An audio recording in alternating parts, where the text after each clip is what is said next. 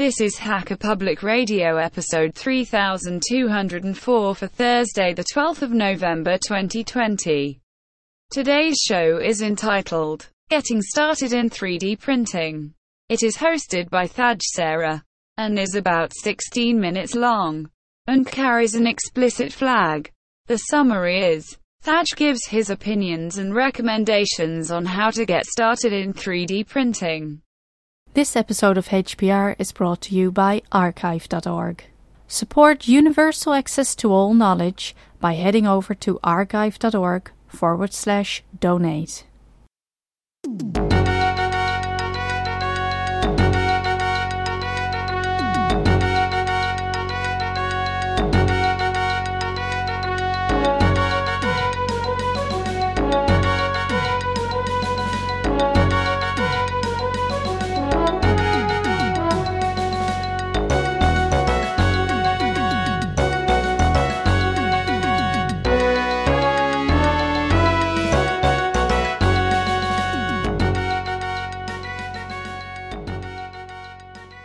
Hey, what's good, Hacker Public Radio? This is Thaj, and I'm here to do a little episode. There was a request put on the mailing list to do a show about 3D printers. And, you know, being a guy who knows a little bit about that, I figured I'd go ahead and do that for the people who wanted it. Um, just sort of a background of me and how I know anything about this. I've been doing 3D printing pretty much since the beginning of when you could do it as a consumer at home. Uh, back in the days when RepRap just started, and if you wanted a 3D printer and you, you know, didn't have a large sum of money to drop on it, you had to build it yourself. So I spent a lot of time, you know, building 3D printers and uh, even going so far as to design 3D printers and, and things like that. So I know a little bit about it. Uh, so that's sort of my background. And I will tell you as we talk about this that I'm highly opinionated about it and uh, that will show through. So um, you can definitely make different decisions and there will be different parts during this where I will say, okay, here's where we're going to make a decision. I'm going to go down one path. There's no problem with anybody going down a different path. They're all valid. Um, I'm just trying to push it in the direction I think is the simplest to um, get started and not be as frustrated as you could be. So to begin, we really have to make our first decision. You know, you've already decided, you said self, I want to get a 3D printer and I want to get involved in 3D printing. Um, cool.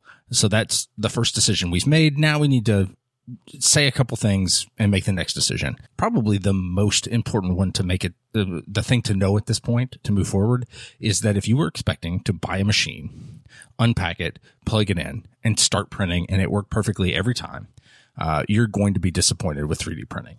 Um, unless you're spending just unreal amounts of money. And even then, you're still going to run into issues. These are not appliances. These are definitely machines that require maintenance and you have to know a little bit about them.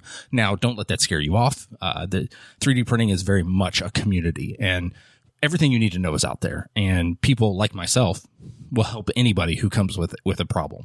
So I would say, you know, look at the internet. They're definitely going to be your first stop if you run into an issue. And if not, you know, definitely drop me a line and I can help you out or at least attempt to help you out. So after you get over that hump and you're ready to take the dive and start doing 3D printing, there are really two different types of printing that you can do as a consumer desktop version. Um, I am going to simplify a lot of things, and, and this is a simplification. There are really more than two, but if you're going to buy a printer, really you're looking at two different methods of 3D printing. Uh, the first, which is the oldest and probably the most popular, is using a filament printer. And you'll see two acronyms thrown around. The first one is FFF, which um, that itself stands for fused filament fabrication. And filament is just a string of plastic. A 3D printer really works uh, basically like a hot glue gun. Um, you're melting the filament and you're putting it down in layers, and that's going to build up a 3D model. Um, so FFF is that design. You'll also see the term FDM for fused deposition modeling. Uh, FDM used to be the acronym that everybody used. Then it was uh, either, I think it was trademarked by Stratasys, who is a massive 3D printing company and they own, uh, MakerBot or they bought MakerBot. Nobody in the community really knows why that happened other than they just wanted to not be cool to the community. So one of the big recommendations I have is don't ever buy anything from MakerBot. Um, just avoid Stratasys like the plague. Um, so there's, there's your first, my hot take on 3D printing. So like I said, this is probably the most common. When you see most 3D printers, they are FFF printers and it is really good at doing a vast amount of things. To me, this is the most flexible type of printing, even going so far as being able to print flexible things. so it is literally the most flexible. The second type of printer that you can have is a stereolithography pr- printer or SLA. And the way that these work is they take a a photo curing resin and there's a vat of the resin and then it uses UV light typically there's some that do it differently and they will cure layers of this UV resin to make your 3D print. Now this is really good at certain things. Stereolithography printing is very to me specific to certain use cases where FFF is pretty varied. You can do lots of things. You can do most of what you can do with the SLA printer with an FFF printer, but you're going to make sacrifices. A stereolithography printer is if you're going to do something like jewelry making, if you're going to do something like uh, model making, if you're going to do like 3D printing minis for an RPG, or you're going to make toys, or you're going to do something where detail is very, very important, SLA is the way to go. Um, to me, it's a little bit harder to start with. Um, the learning curve is a little higher, and the materials that you're using are a little more dangerous. So you need to weigh that in your mind if you're going to go this way. I know people who have started with SLA printers and they've had a good experience, um, but I think you need to have a use case for that. Uh, and, and I will say, I personally don't own an SLA printer. I would love to have one, um, but I don't do enough in those use cases where I think it's worth uh, spending the the time to do it and learn, get that learning curve and everything. Now, I will say we are at a wonderful part of time where you can buy, get into both types of 3D printing for about the same amount of money. And it is very cheap. So once again, this is, this is the path point where we take our path. Um, I'm going to go with FFF. Um, if you want to go with SLA, cool. You can do that. Um, you're going to get in at about the same price and you're, you're, you're probably going to be happy. But from here on out, we're going to talk about FFF because I think it is the most flexible and the easiest to learn. Okay, so once you've decided that you're going to go with this FFF printer, um, you're you're going to have to pick material for it. There are several materials that are kind of really common. There's uh, polylactic acid, which is PLA. This is what you should start with. A lot of people will talk about PETG or ABS.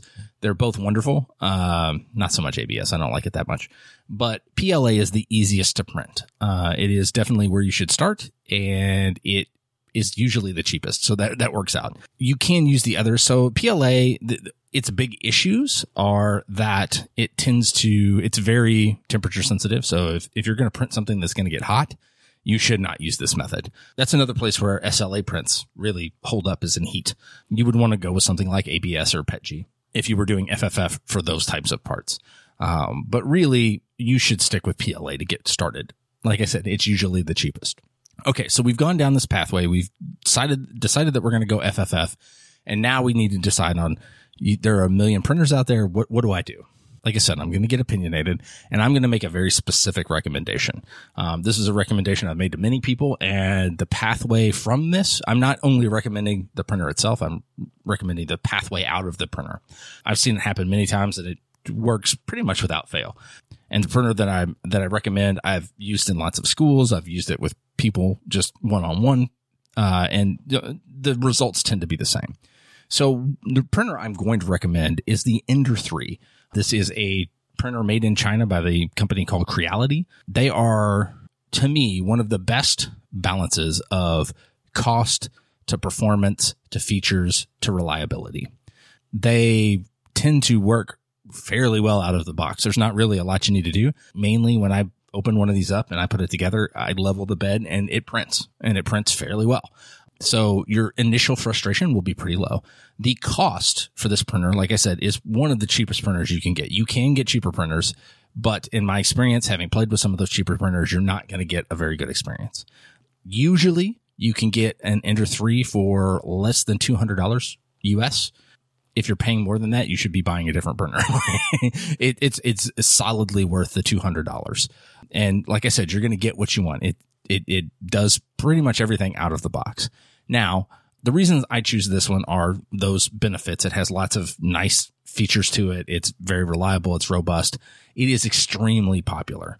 It has I'm not the only person recommending this as a first printer. It has a very, very, very large user base. Um, and so it's very easy if you're having a specific problem with that printer to find the answer.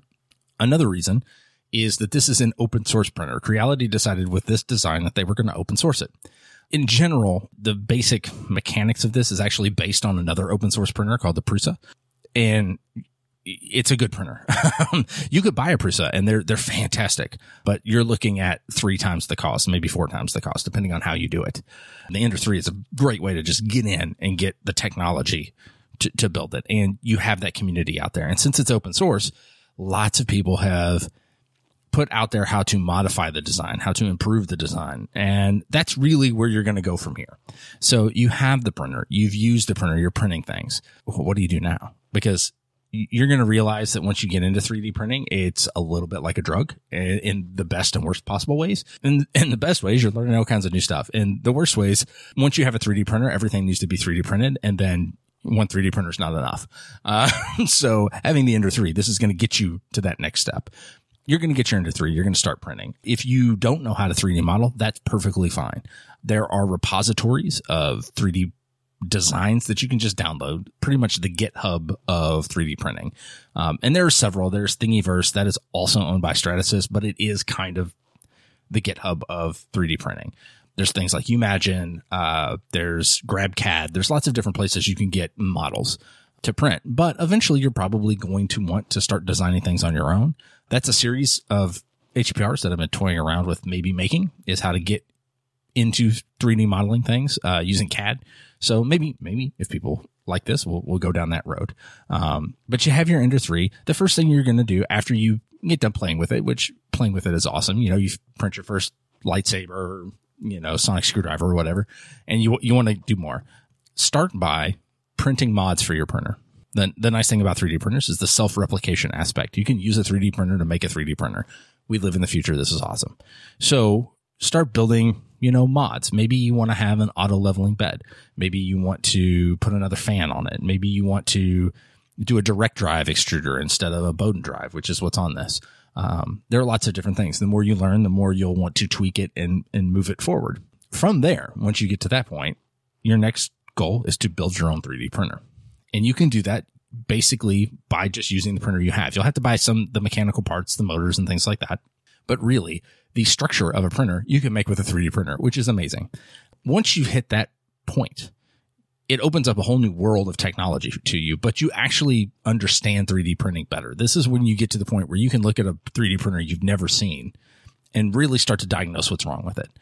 And it, gives you a lot of information to sort of look at the 3D printing landscape and make better decisions. Now, some people may never make it to this level. Some people just want to print their toys and that's it. And, you know, God bless, go forward. You've got what you need. Um, but if you want to get a little further, this printer will allow you to get into that realm. Like I said, for, you know, my base recommendation is, you know, buy the Ender 3. Uh, like I said, usually about 200 US. Buy a cheap roll of PLA Usually, if you're looking at Amazon or something like that, there's brands like eSun or Hatchbox or Inland.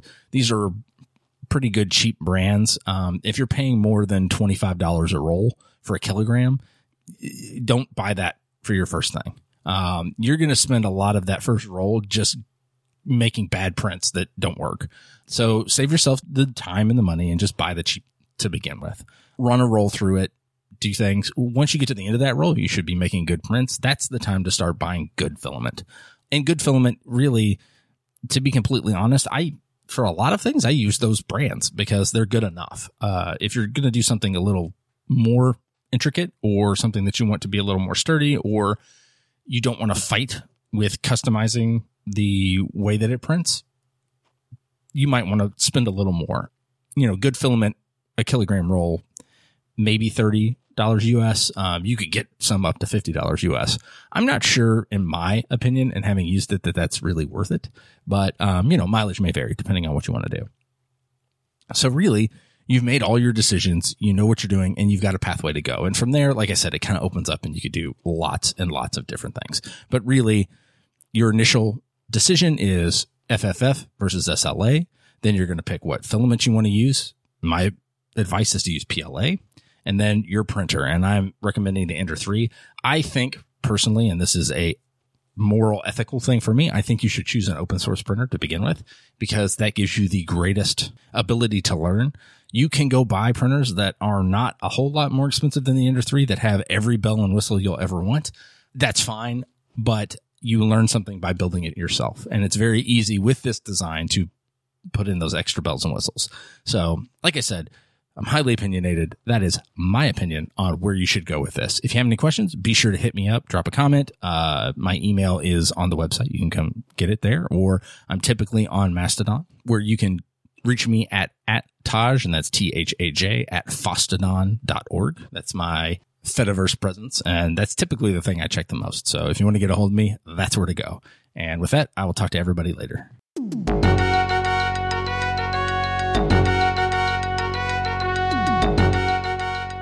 You've been listening to Hacker Public Radio at hackerpublicradio.org. We are a community podcast network that releases shows every weekday, Monday through Friday. Today's show, like all our shows, was contributed by an HPR listener like yourself. If you ever thought of recording a podcast, then click on our contribute link to find out how easy it really is. Hacker Public Radio was founded by the Digital Dog Pound and the Infonomicon Computer Club and is part of the binary revolution at binrev.com. If you have comments on today's show, please email the host directly, leave a comment on the website, or record a follow up episode yourself. Unless otherwise stated, today's show is released under a Creative Commons Attribution Share Alike 3.0 license.